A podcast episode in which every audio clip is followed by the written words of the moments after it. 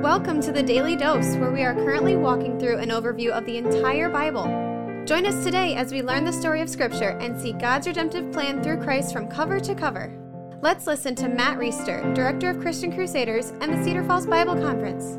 Today we're going to hone in on Luke chapter 6, verses 22 and 23. To get there, we're going to skip over the section where Jesus ministers to a great multitude in verses 17 through 19. That text is paralleled in Mark chapter 3, verses 7 through 12, and in Matthew 4, 24 and 25, and Matthew 12, 15 and 16. You can hear a little bit about those parallels in Matthew in episode 463 and 505, as well as the parallel in Mark in episode 597. Today's text comes at the end of Luke's version of Jesus' Beatitudes, which is covered in Matthew 5 1 through 12 in his Sermon on the Mount. We did a more extensive devotion on that in episode 464, but we didn't give very much time to this very last couple verses at the end of the Beatitudes, which I think are extremely important. Here's what Jesus says in Luke chapter 6, verses 22 and 23 Blessed are you when people hate you and when they exclude you and revile you and spurn your name as evil on account of the Son of man. Rejoice in that day and leap for joy, for behold, your reward is great in heaven, for so their fathers did to the prophets. So Jesus is saying something that we need to take to heart and a cost that we need to count before we decide to give our lives to following him. And that something that he is saying is that we are going to be persecuted because of our commitment to him. We did a devotion two days ago, episode 690, about Jesus being unfazed by opposition and how, like Jesus, we also need to be unfazed by opposition position. In addition to that, we need to be okay with being persecuted because of our association with, our faith in Jesus Christ. Sometimes I wonder if this is something that is unique to Christians in the West, particularly in America, where there's a lot of wealth and a lot of convenience and a lot of comfort. And by the way, I'm not against any of those things, but I think that we are so able to insulate ourselves from the discomforts of life because of the resources that we have. That discomfort in the form of people not liking us because of our faith really stands out, it really stings, and in response, we really work to avoid it. But Jesus says this is not something to be avoided. This is just something that's going to be a natural outcome of you trusting me, following me, and having a desire to advance my kingdom on this earth. In Matthew chapter 5, verses 11 and 12, it's similar, but here's exactly what Jesus says Blessed are you when others revile you and persecute you and utter all kinds of evil against you falsely on my account. Rejoice and be glad, for your reward is great in heaven, for so they persecuted the prophets who were before you. So there we get a couple different nuances that pretty thoroughly encapsulates what the persecution of rejection or exclusion or mockery or hatred looks like for followers of Christ. For some reason, as I was reading through Jesus' words in Luke, the phrase when they exclude you stuck out to me. Can you think of a circumstance where you've been excluded because of your faith? There's no question that this has happened to us. I was just talking to my wife about this not long ago. There are some situations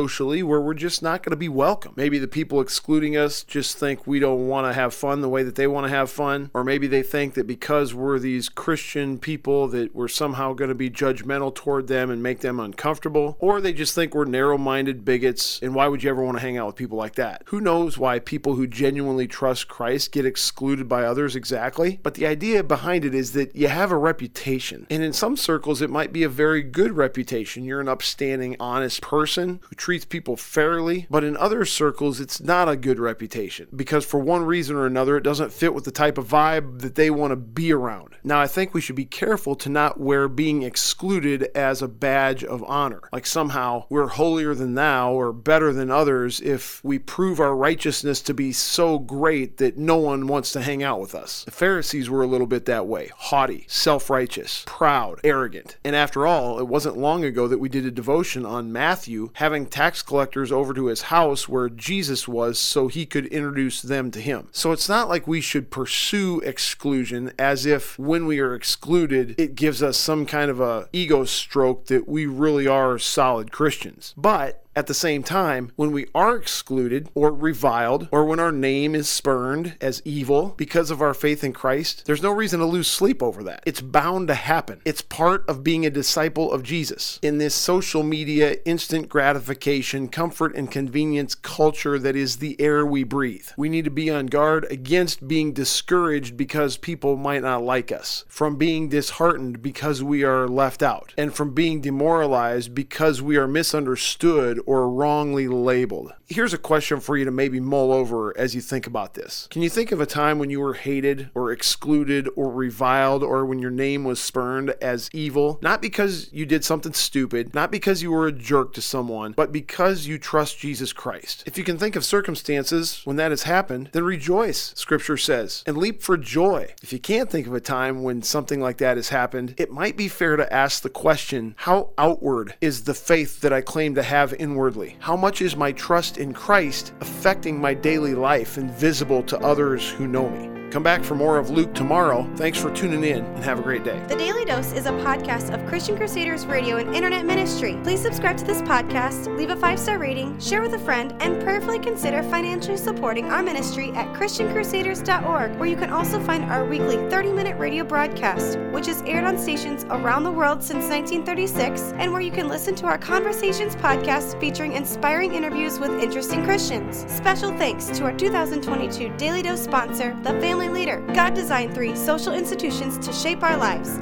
the family, the church, and government. At the Family Leader, they're bringing all three together to honor God and bless our neighbors. Learn how and join them at thefamilyleader.com. That's thefamilyleader.com. We also want to highlight two ministry partners. First is the Cedar Falls Bible Conference, whose conference videos and schedule events are available at cedarfallsbibleconference.com. And please consider joining us for their 101st annual conference from Saturday, July 30th through Saturday, August 6th in 2022. Second, if you or someone you know could benefit from an anonymous online Christian mentor, please visit issuesiface.com, which is provided by Power to Change Digital Strategies. Thank you for listening, and may God richly bless you.